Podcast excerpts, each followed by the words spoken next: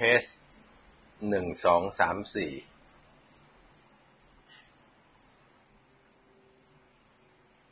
สวัสดีครับ เพื่อนๆที่เข้ามารับฟังการ Facebook Live นะครับ ก็ต้องขออภัยนะครับที่เข้ามาช้าประมาณ10นาที วันนี้ตั้งแต่เช้าในบริเวณพื้นที่กรุงเทพมหานครฝนก็ตกปล่อยๆเป็นละอองฝนนะครับ ก็ ชุ่มฉ่ำขอให้ทุกท่านรักษาสุขภาพนะครับ ในขณะที่เรามีรัฐบาลที่ไม่ได้มีประสิทธิภาพเพียงพอที่จะดูแลพี่น้องประชาชน ท่านที่ครบทั้งหลายครับ วันนี้เราก็จะพูดคุยให้เห็นภาพ ในอนาคตที่จะเกิดขึ้น ก็ต้องขอรบกวนทุกท่านนะครับ ที่เข้ามานะครับ ช่วยกันแชร์ เพื่อที่จะให้เพื่อนๆของเราที่วันนี้อาจจะต้องมีภารกิจส่วนตัวตอนเช้า ยังไม่ได้ที่จะมารับฟังนะครับ รับฟังการเฟซบุ๊กไลฟ์ขอบคุณครับที่แชร์ให้ไปนะครับ วันนี้ คุณภัยรัตน์กสิกุลนะครับ คุณสอนจิตโคตรนะครับ คุณสุพจน์รุ่งเรืองนะครับ คุณแสงจันทร์ขอบพระคุณมากครับ คุณวิจิตสุจารีนะครับ ขอบพระคุณทุกคนนะครับที่ได้แสดงข้อความมาคุณธีรวิทย์นะครับ ขอบพระคุณนะครับ ข้อมูลที่เราจะพูดคุยกันวันนี้ก็คือสถานการณ์ทางการเมืองในอนาคตอีกไม่กี่วันข้างหน้า คาดว่า จะมีการตัดสินใจของพรรคการเมืองบางพรรคนะครับ ซึ่งผมก็พอรู้ข่าวว่าจะมีการตัดสินใจทางการเมืองครั้งสำคัญ จึงต้องนำมาพูดให้ท่านทั้งหลายได้รับรู้ข้อมูลไว้ เพื่อเราจะได้คิดต่อ เราจะได้เห็นว่าผลของการเคลื่อนไหวของพี่น้องประชาชนนั้น ไม่ได้สูญเปล่านี่คือสิ่งที่มันเกิดขึ้นในสถานการณ์ทางการเมืองในวันนี้ วันนี้ผมจึงตั้งหัวข้อที่พูดคุยกันว่าประชาธิปัตย์ภูมิใจไทย ถอนตัวจากพรรคร่วมรัฐบาล ก่อนถูกตราหน้าว่าเป็นพรรคฆาตกร นี่คือสิ่งที่เราโปรยหัวไว้ก่อน วันนี้ท่านทั้งหลายครับ ผู้ติดเชื้อก็เฉียดหมื่นคนนะครับ 9,500 กว่า เสียชีวิตก็มากครับ 86 ท่าน ก็ต้องเสียเสียใจมากนะครับ ขอแสดงความเสียใจกับทุกครอบครัวที่สูญเสียบุคคลอันเป็นที่รัก แต่สิ่งหนึ่งที่มันกำลังเกิดขึ้นในขณะนี้ก็คือความไม่เชื่อ ไม่เชื่อว่าข้อมูลของภาครัฐ โดยเฉพาะสอบอคที่ได้เปิดเผยต่อสาธารณะนั้นเป็นความจริงหรือไม่ ประชาชนไม่เชื่อว่าผู้ติดเชื้อมีจำนวนเพียงแค่ 9,000 เศษ เพราะมีการปล่อยข้อมูลไป บางคนก็บอกว่าเป็นเฟกนิวแต่บุคคลที่ให้ข้อมูลนั้นก็เป็นเรื่องเป็นบุคคลที่น่าเชื่อถือ ในวงการแพทย์วงการหมอก็พูดคุยกันนะครับ ว่าตัวเลขผู้ติดเชื้อที่แท้จริงต่อวันนั้นมากกว่านี้ มากกว่านี้เป็นเท่าหนึ่ง ผู้เสียชีวิตก็มากกว่าหนึ่งเท่า แต่กลายเป็นว่าการต้องจำกัดการปล่อยข้อมูลนั้นถูกควบคุมด้วยฝ่ายความมั่นคง ตรงนี้ผมมองว่าถ้าเป็นจริงอย่างที่ เหล่านายแพทย์เหล่าคุณหมอทั้งหลายเหล่าพยาบาลทั้งหลายกำลังพูดคุยกันอย่างอื้ออึง ผมว่าไม่เป็นผลดีครับ ไม่เป็นผลดีของรัฐบาลประยุทธ์และไม่เป็นผลดีต่อพี่น้องประชาชนโดยส่วนรวม เพราะการแก้ไขปัญหาโควิดนั้นจะต้องใช้หลักการแพทย์นำนะครับ ไม่ใช่ ไม่ใช่ใช้หลักการทหาร ซึ่งมีเป้าหมายในการเอาประยุทธ์ เป็นนายกรัฐมนตรีต่อไป ตรงนี้ผมไม่เห็นด้วยนะครับ และขอว่าอย่าเป็นความจริงเลยที่มีการปิดบัง ยอดผู้ติดเชื้อ และยอดผู้เสียชีวิตที่แท้จริง ไม่ต้องการจะให้เกิดขึ้นนะครับ ถ้าเรารู้ในความจริงแล้วเนี่ย มันก็จะทำให้ พี่น้องประชาชนเนี่ยมีความระมัดระวังมากยิ่งขึ้น และก็จะเห็นด้วยกับมาตรการของภาครัฐที่ออกมาล่าสุดที่จะบังคับใช้อย่างเข้มข้นในวันจันทร์ที่ 12 นี้ ท่านที่ครบทั้งหลายครับ วันนี้ภาพของรัฐบาลประยุทธ์นั้นถูกตราหน้าว่าเป็นรัฐบาลฆาตกร ในความหมายของรัฐบาลฆาตกรนั้นก็ไม่ใช่ว่ารัฐบาลประยุทธ์ไปฆ่าใครตายหรอกครับ เพียงแต่ว่าการดำรงอยู่ของรัฐบาลประยุทธ์ การดำรงอยู่ของพลเอกประยุทธ์ ในฐานะนายกรัฐมนตรีนั้นทำให้พี่น้องประชาชนเสียชีวิตรายวันมากขึ้นมากขึ้น จากวันละสามสิบคนเป็นวันละห้าสิบคน เดี๋ยวนี้เป็นวันละเฉียดหนึ่งร้อยคน ท่านทั้งหลายครับ ถ้าเป็นอย่างนี้มันก็หลีกหนีไม่พ้นที่พี่น้องประชาชนจะเข้าใจ ไปในทิศทางเดียวกันว่า ประชาชนตาย ประชาชนบาดเจ็บ ประชาชนเจ็บป่วย เป็นผลมาจากการกระทำที่ไม่ได้เลือก ไม่มีประสิทธิภาพ หรือภาษาชาวบ้านบอกว่าห่วยแตก ก็ต้องยอมรับความจริงครับวันนี้ในมโนสำนึกในความคิดความรู้สึกของประชาชนวันนี้ ไม่มีรัฐบาลประยุทธ์แล้ว โพของไทยรัฐนี่ชัดเจนที่สุดนะครับ ไม่มีแล้วพลเอกประยุทธ์ไม่มีความเป็นรัฐบาล ไม่มีความเป็นนายกรัฐมนตรีในความรู้สึกของประชาชนทั้งประเทศ ท่านทั้งหลายครับ นี่คือภาพรวมที่มันเกิดขึ้น ไอ้เรื่องเศรษฐกิจเนี่ยไม่ต้องพูดเลย ยากที่จะฟื้น ไม่มีโอกาสฟื้นครับตราบใดที่นายกรัฐมนตรียังชื่อประยุทธ์ ไม่มีทางที่เศรษฐกิจของประเทศจะฟื้นขึ้นมาได้ ก็เช่นเดียวกัน โควิดจะไม่มีทางหาย โควิดจะยังไม่หยุดระบาด ไม่ว่าจะประกาศ กึ่งล็อกดาวน์จริง ๆ ก็คือล็อกดาวน์แหละครับ แต่เพียงแค่ไม่ใช้คำว่าล็อกดาวน์เพราะไม่ต้องการที่จะจ่ายเงินเยียวยาให้กับประชาชน นี่ประกาศไปแล้วนะครับ มาตรการล็อกดาวน์ประกาศไปแล้ว แต่มาตรการชดเชยเยียวยาให้กับพี่น้องประชาชนนี่ที่ตั้งหลักว่าจะทำกันทำกันตั้งแต่สองสามสัปดาห์ก่อนจนกระทั่งบัดนี้ยังไม่มีมาตรการใด ๆ เลย มีแต่พูด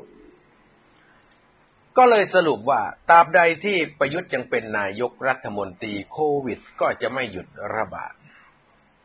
ผู้ติดเชื้อก็จะเพิ่มมากขึ้น ผู้เสียชีวิตก็จะเพิ่มมากขึ้น ก็ใครล่ะครับทำให้เชื้อมันกระจายไปทั่วประเทศข้อความห่วยแตกของประยุทธ์นี่แหละครับ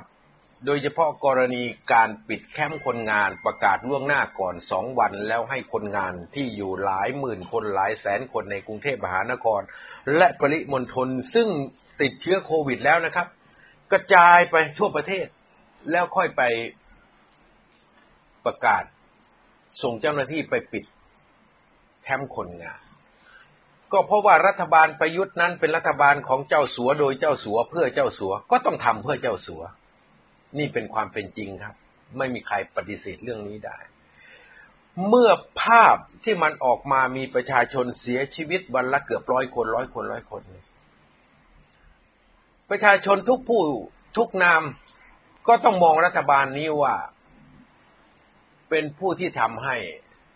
ประชาชนเสียชีวิต แล้วคนที่ทำให้ประชาชนเสียชีวิตเนี่ย จะไม่ได้เรียกว่าฆาตกรก็ไม่รู้ว่าจะเรียกว่าอะไร ดังนั้นรัฐบาลนี้จึงกลายเป็นรัฐบาลฆาตกรในความรู้สึกของประชาชน ท่านทั้งหลายครับ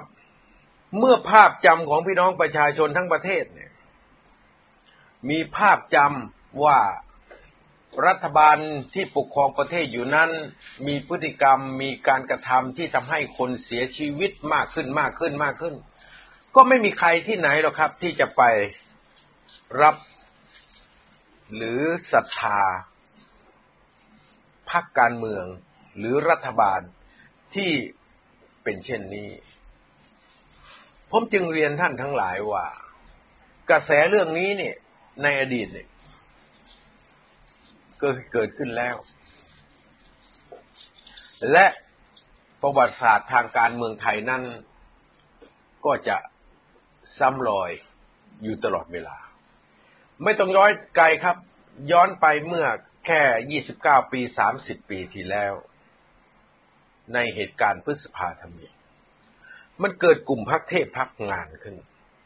พักเทพก็คือพักที่ยืนอยู่เคียงข้างประชาชน ในการต่อสู้กับเผด็จการรอสอชอซึ่งนำโดยพลเอกสุจินดาในสมัยนั้น กลุ่มนี้ก็จะเป็นกลุ่มพักเทพ กลุ่มพักเทพสมัยก่อนก็มีพักความหวังใหม่พักพลังธรรม พักประชาธิปัตย์เป็นแกนนำสามพักหลัก ส่วนกลุ่มพักมานนะครับ ก็มีชาติไทยกิจสังคมพักสามัคคีธรรม เป็นแกนนำทางฝ่ายนู้น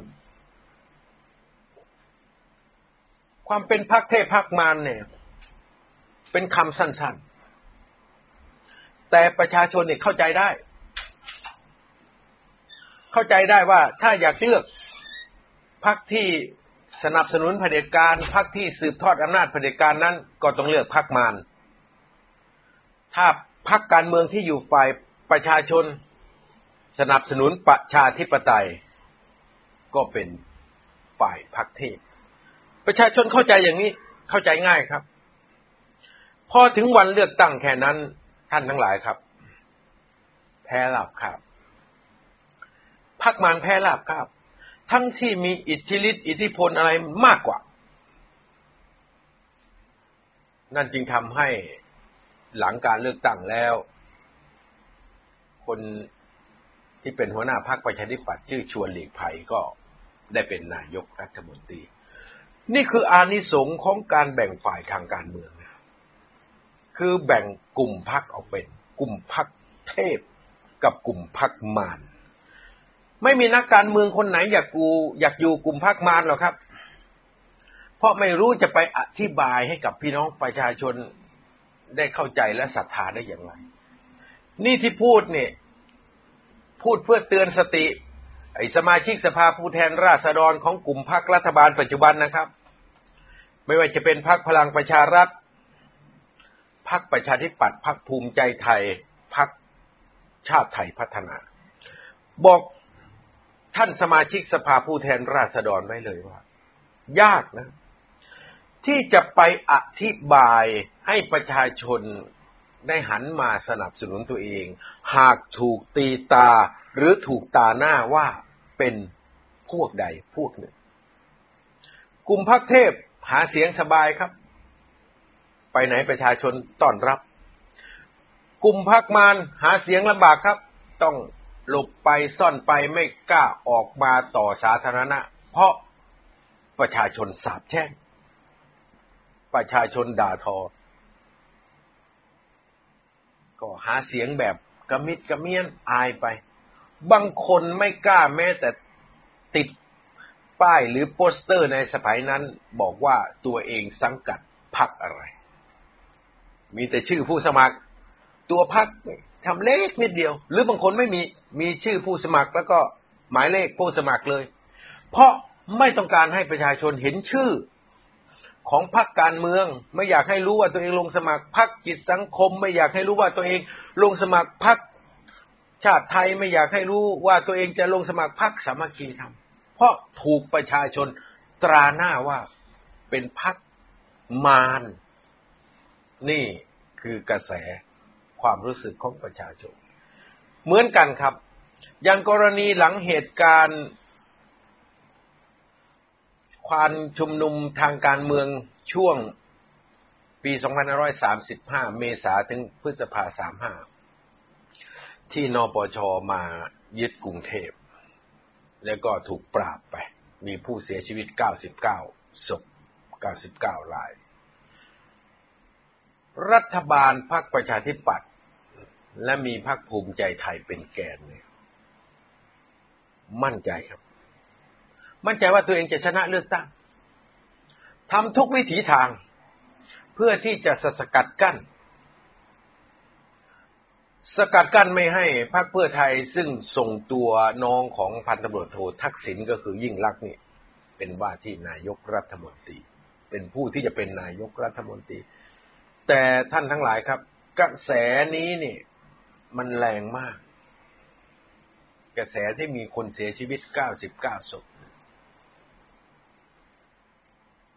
คนที่ขึ้นเวทีนปชหลายคนที่ไม่ได้ทำพื้นที่เลยนะครับ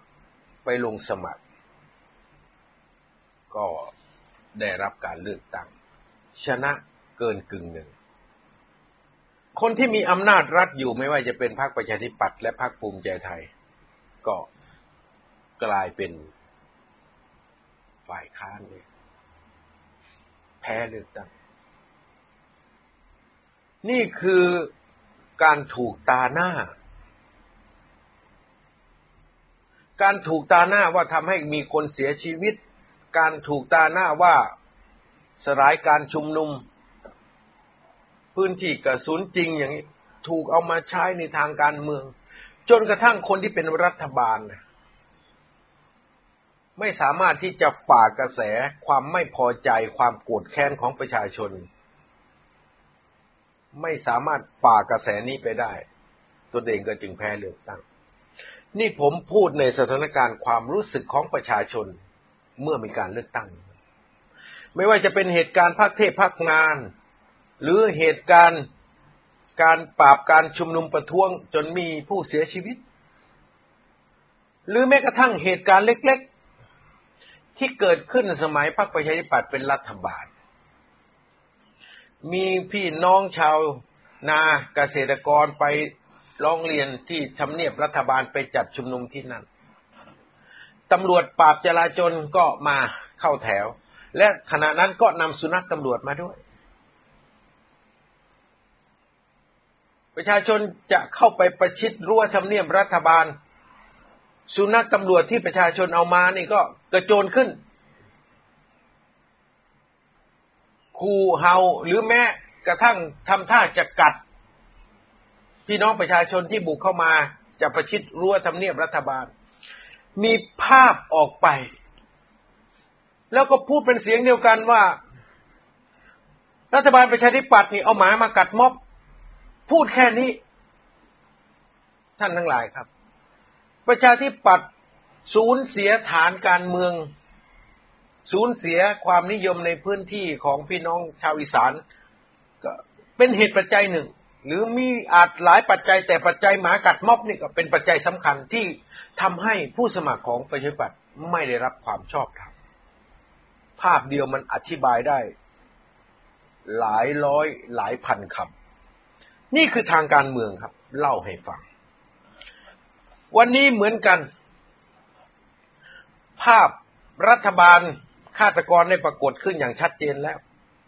โดยมีประยุทธ์จันโอชาเป็นหัวหน้า นี่คือภาพจำของประชาชน และภาพนี้ก็จะถูกใช้ซ้ำแล้วซ้ำอีก ซ้ำแล้วซ้ำอีก เขาไม่ได้บอกว่าพักพลังประชารัฐนะครับ เขาบอกว่ารัฐบาล รัฐบาลฆาตกร ภาพจำนี้ก็จะเข้าสู่จิตใจของประชาชนและจะซึมลึกไปเรื่อยๆ ซึมลึกซึมลึกไป มันก็จะเกิดความเห็นพ้องต้องกันว่า รัฐบาลนี้เป็นรัฐบาลฆาตกรจริง เพราะมีประชาชนเสียชีวิตจากการติดเชื้อโควิด จากการไม่ดูแลของรัฐบาลนี้มากขึ้นมากขึ้นมากขึ้น สองพันคนสามพันคนหรือเป็นหมื่นคน อย่างนี้แก้ไม่ได้แล้วครับ เหมือนไม่สามารถแก้ภาพพจน์ เรื่องพักมารได้ อธิบายอย่างไรก็ตาม จะพูดหาเหตุผลร้อยแปดพันประการมาอธิบายความไม่เป็นพักมารประชาชนก็ไม่เชื่อกรณีเดียวกัน ประชาธิปัตย์ในสมัยปราบพี่น้องประชาชนที่มาชุมนุมในเหตุการณ์เมษาพฤษภาปีห้าสามมีผู้ผู้เสียชีวิตเก้าสิบเก้าศพนั้น จะหาเหตุผลอะไรมาอธิบาย ประชาชนก็ไม่เชื่อครับ จะขนหลักฐานเป็นกองพเนินเกียง เยอะมาก ประชาชนก็ไม่เชื่อครับ เพราะประชาชนเห็นว่ามีการปราบจริง มีผู้เสียชีวิตจริง เขายึดหลักแค่นี้นะครับ จะเอาเหตุผลต่างๆร้อยแปดความจำเป็นมากมายมหาศาลสารพัดสารเพมาอธิบาย ประชาชนไม่เชื่อ พูดไปก็เปลืองน้ำลาย เหมือนกรณีเดียวกัน กรณีม้ากัดม็อบ จะอธิบายยังไงก็ประชาชนไม่เชื่อครับ เพราะประชาชนเห็นภาพที่สุนัขกกำลังเห่าคู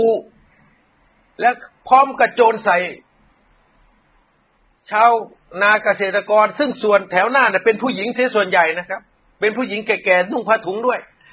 ภาพภาพเดียวมันทำลายความชอบธรรมทั้งหมด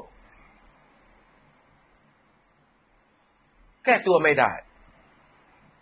อธิบายไปก็ไม่มีใครฟังไม่มีใครเชื่อ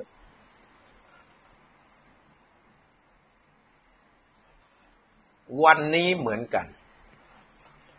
จะมาหาเหตุผลอะไรมาอธิบายว่าเราสามารถควบคุมเรามีมาตรการหนึ่งสองสามสี่จะมีมาตรการสิบมาตรการร้อยมาตรการพันมาตรการ ก็ไม่สามารถที่จะลบภาพจำที่พี่น้องประชาชนเห็นในความจริงได้ นั่นก็คือ มีผู้ติดเชื้อ วันละจะหมื่นคนแล้ว มีผู้เสียชีวิต วันละจะเกือบร้อยคนแล้ว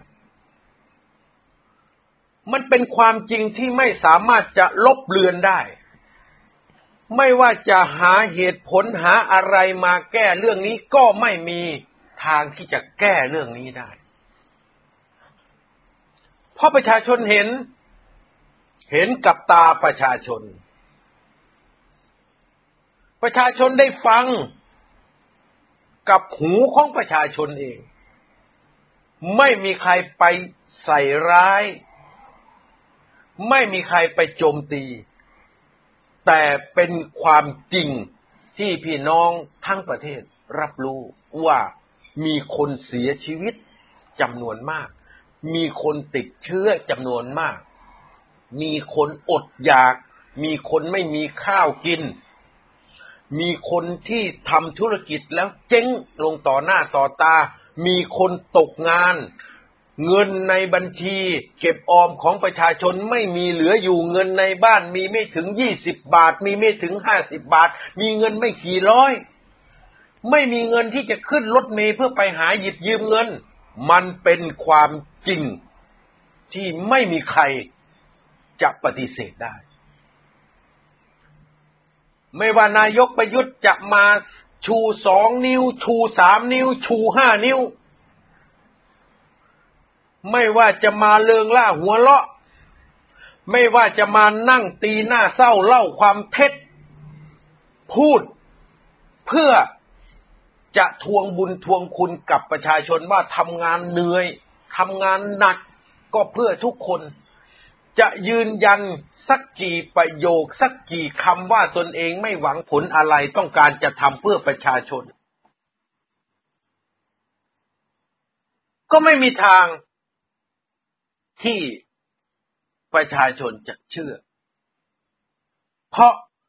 ประชาชนเห็นความจริง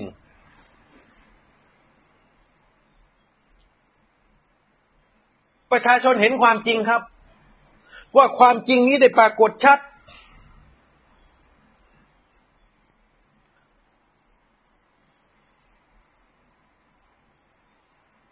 ชัดเจน ชัด มากกว่าชัดเสียอีก ดังนั้นท่านทั้งหลายครับ ความจริงเป็นเช่นนี้พรรคการเมืองอย่างพรรคประชาธิปัตย์หรือพรรคภูมิใจไทยเนี่ย ก็รับรู้ แต่พลังประชารัฐนั้นเนี่ย มันอยู่ในสภาพจำยอมจำทน พลังประชารัฐก็มีแค่เงื่อนไขเดียวก็คือจะต้องเปลี่ยนประยุทธ์ เอาประยุทธ์ออกจากนายกรัฐมนตรี เปลี่ยนผู้นำของรัฐบาลใหม่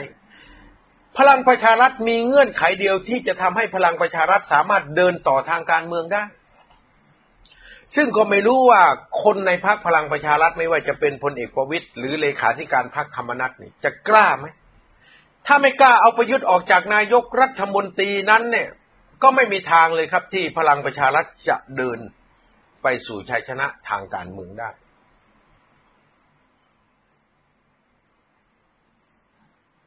ก็ไม่รู้ว่าที่เขาอยากจะชิงอำนาจกันเนี่ยเขาจะลงมือทำสำเร็จกันเมื่อไหร่ ระหว่าง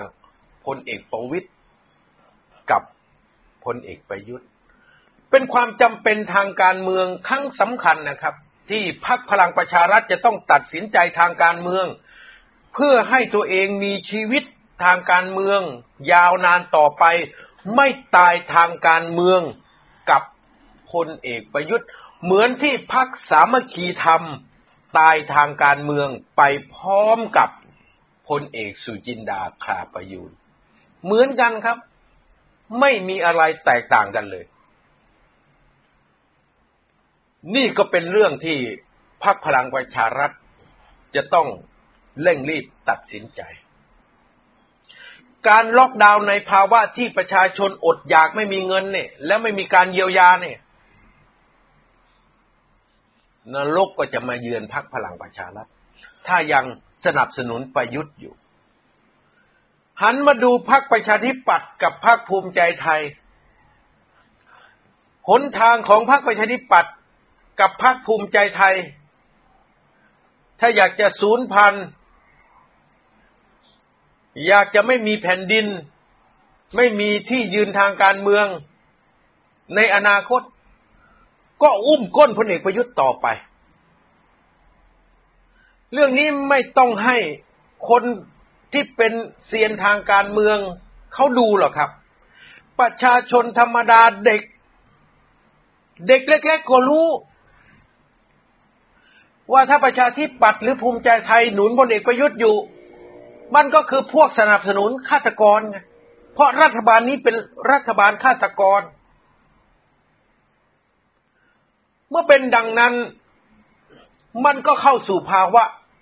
จำยอมทางการเมืองจำยอมที่จะตายไปกับพลเอกประยุทธ์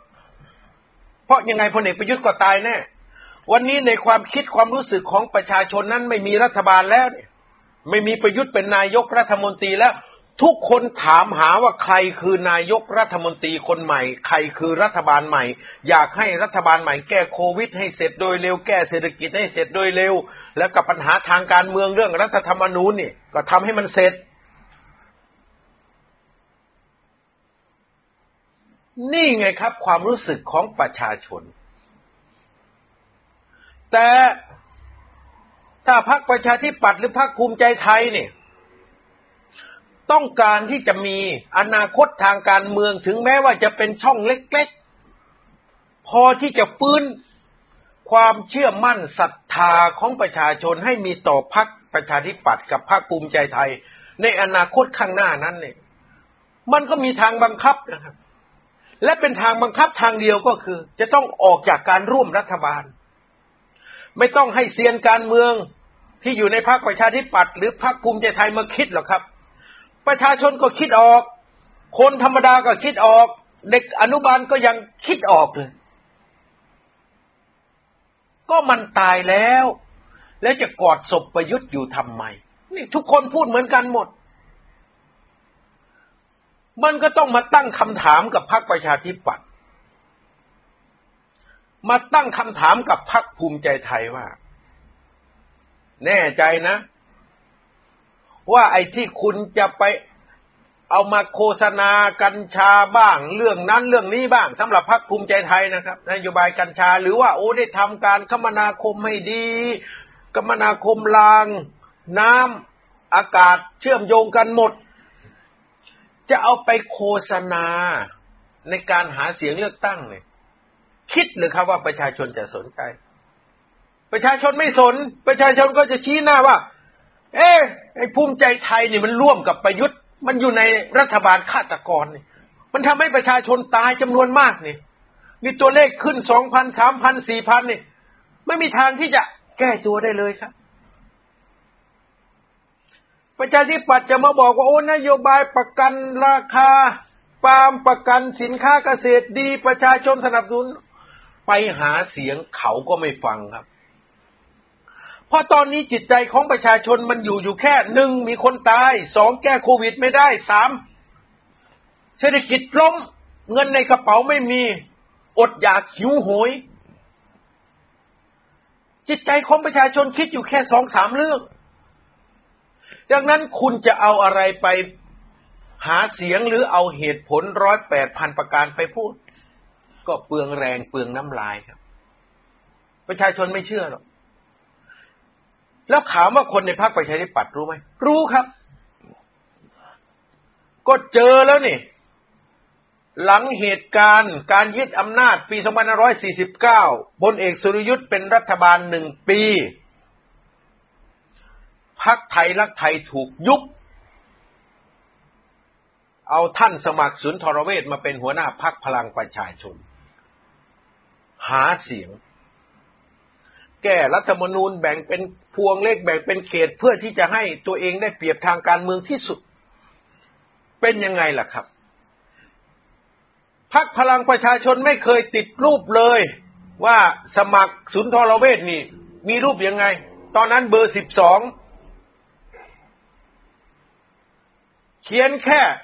พลังประชาชนหมายเลขสิบสองแล้วเขาหาเสียงยังไงครับ หาเสียงประเด็นเดียว เลือกพลังประชาชนเอาทักษิณกลับบ้านอำนาจรัฐเผด็จการที่จะมาหนุนพรรคการเมืองอีกฝ่ายไปปิดกั้นไปโอ้โหทำได้ไหมล่ะครับ ไม่ได้เลยพรรคพลังประชาชนชนะถล่มทลายเกือบ อีกไม่กี่เสียงได้เสียงเกินกึ่งหนึ่งนะอีกสี่ห้าเสียงเองเกิดจะเกินสองร้อยห้าสิบ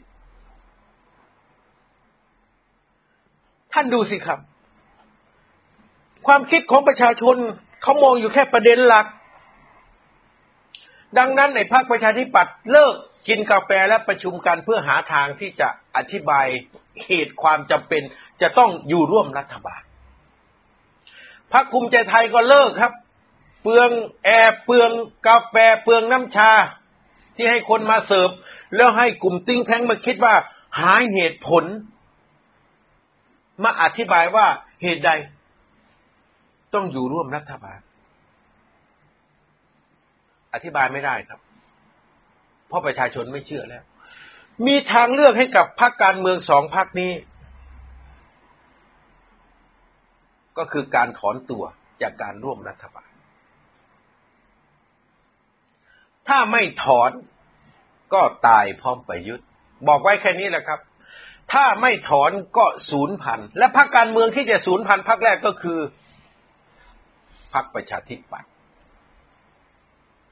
บอกไว้ด้วยความเป็นกัลยาณมิตรกัน เคยรักกันในอดีต บอกไว้เป็นความปรารถนาดี อยากเห็นพรรคการเมืองที่มีอายุเก่าแก่ตั้งแต่ปี 2489 ให้ยังคงอยู่เป็นพรรคการเมือง อย่าดับสูญสลายไปเหมือนหลายๆพรรคการเมืองเลย นี่คือเรื่องที่ผมจะพูดกับพี่น้องประชาชน แล้วก็พูดให้ได้ยินไปถึงพักพวกเพื่อนฝูง คนที่เคยคารพนับถือกันในอดีต ว่าการตัดสินใจช้า การยื้อระยะเวลา ต่อไปนั้น ไม่มีประโยชน์เลยครับ จะมาใช้กลยุทธ์ดีเลย์แท็กติกเนี่ย ไม่มีทาง ไม่มีทางเปลี่ยนความคิดของประชาชนได้ ไม่มีทางที่จะทำให้พี่น้องประชาชนนี่ ลืมคำว่ารัฐบาลฆาตกร เขาไม่ลืมครับ ดังนั้นความน่าเชื่อถือที่จะพลิกฟื้นกลับมาถึงแม้จะน้อยนิด ก็มีแค่ทางเดียว นั่นก็คือการถอนตัวจากการร่วมรัฐบาลเพื่อทำให้ประยุทธ์ หมดอำนาจหลุดจากการเป็นนายกรัฐมนตรี นี่คือคุณานุปการ ชิ้นสุดท้าย ที่พรรคการเมืองอย่างพรรคประชาธิปัตย์หรือพรรคภูมิใจไทยจะฝากไว้ให้กับพี่น้องประชาชน ถ้าไม่ทำก็ยอมรับชะตากรรม ของการหมดสิ้นที่ยืนทางการเมืองถึงขั้นศูนย์พันไปก็แล้วกัน แต่ผมได้รับทราบข่าวนะครับ มีคนกลุ่มหนึ่งในพรรคประชาธิปัตย์กำลังผลักดันเรื่องนี้ อย่างเข้มข้น เพื่อที่จะขอให้พักเรียกประชุม พิจารณาถอนตัวจากการร่วมรัฐบาล เหมือนที่พรรคประชาธิปัตย์เคยพิจารณาถอนตัวจากการร่วมรัฐบาลกับพลเอกชาติชายชุนหวันหลังจากที่รัฐบาลพลเอกชาติชายถูกโจมตีว่าเป็นรัฐบาลที่มีการทุจริตคอร์รัปชันจนเรียกว่า buffet cabinet สมัยนั้นพรรคประชาธิปัตย์ก็ถอนตัวไงครับ การถอนตัวออกจากการร่วมรัฐบาลของพรรคประชาธิปัตย์สมัยนั้น ก็ทำให้พรรคประชาธิปัตย์ได้รับความน่าเชื่อถือ และก้าวเข้าไปสู่หัวใจของพี่น้องประชาชน พื้นที่กรุงเทพพื้นที่ภาคใต้พื้นที่ภาคกลางก็เชื่อถือว่าพรรคการเมืองนี้มีหลักการ ไม่อยู่ร่วมกับรัฐบาลที่ทุจริตคอร์รัปชันแบบ buffet cabinet นี่แค่เรื่องการทุจริตคอร์รัปชันนะครับ ยังฟื้นศรัทธาพรรคได้ขนาดนี้ แต่เรื่องนี้มันเรื่องชีวิตคน เรื่องความเป็นความตายของประชาชน ถ้ายังอยู่ร่วมรัฐบาลที่มีภาพลักษณ์เป็นฆาตกรอยู่เนี่ย ก็ยากครับ ไม่มีทาง นี่คือความเป็นจริง แต่ก็ขอให้กำลังใจนะครับ คนของพรรคประชาธิปัตย์ส่วนหนึ่งที่กำลังพยายามทำเรื่องนี้อยู่ ผมขอให้ท่านทำให้สำเร็จ อย่างน้อย ใจของท่านก็จะได้รู้ว่า ในขณะที่พี่น้องประชาชนเจ็บป่วยล้มตายเนี่ย ท่านยังมีมโนสำนึก ท่านยังมีความกล้าหาญท่านยังมีความรับผิดชอบ ที่จะพยายาม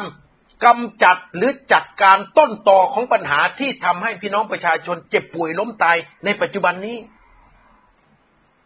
ใครไม่รู้ ใครไม่ทราบ แต่ตัวท่านทราบดี ว่าท่านได้ทำขอให้ท่านสำเร็จเลยครับ ส่วนไอ้ใครก็ตามที่อยู่ในพรรคประชาธิปัตย์พยายามที่จะหวง พยายามที่จะหาเหตุผลแวดล้อม มาเพื่อที่จะให้ร่วมรัฐบาลกับพลเอกประยุทธ์ต่อไป เพื่อให้ตัวเองได้เสวยอำนาจ ได้มีประโยชน์ทางการเมืองเข้ามาเนี่ย